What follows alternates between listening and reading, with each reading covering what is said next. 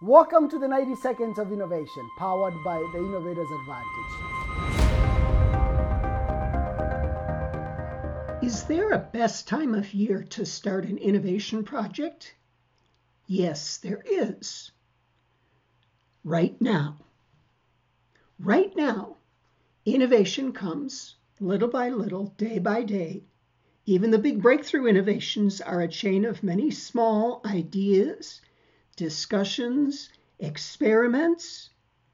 So find a problem, capture as many ideas as possible, discuss those ideas with the people around you, create more ideas, then begin to experiment with and try out some of your ideas. Validate or verify that your ideas will really solve the problem, and then develop a plan to deploy your innovations.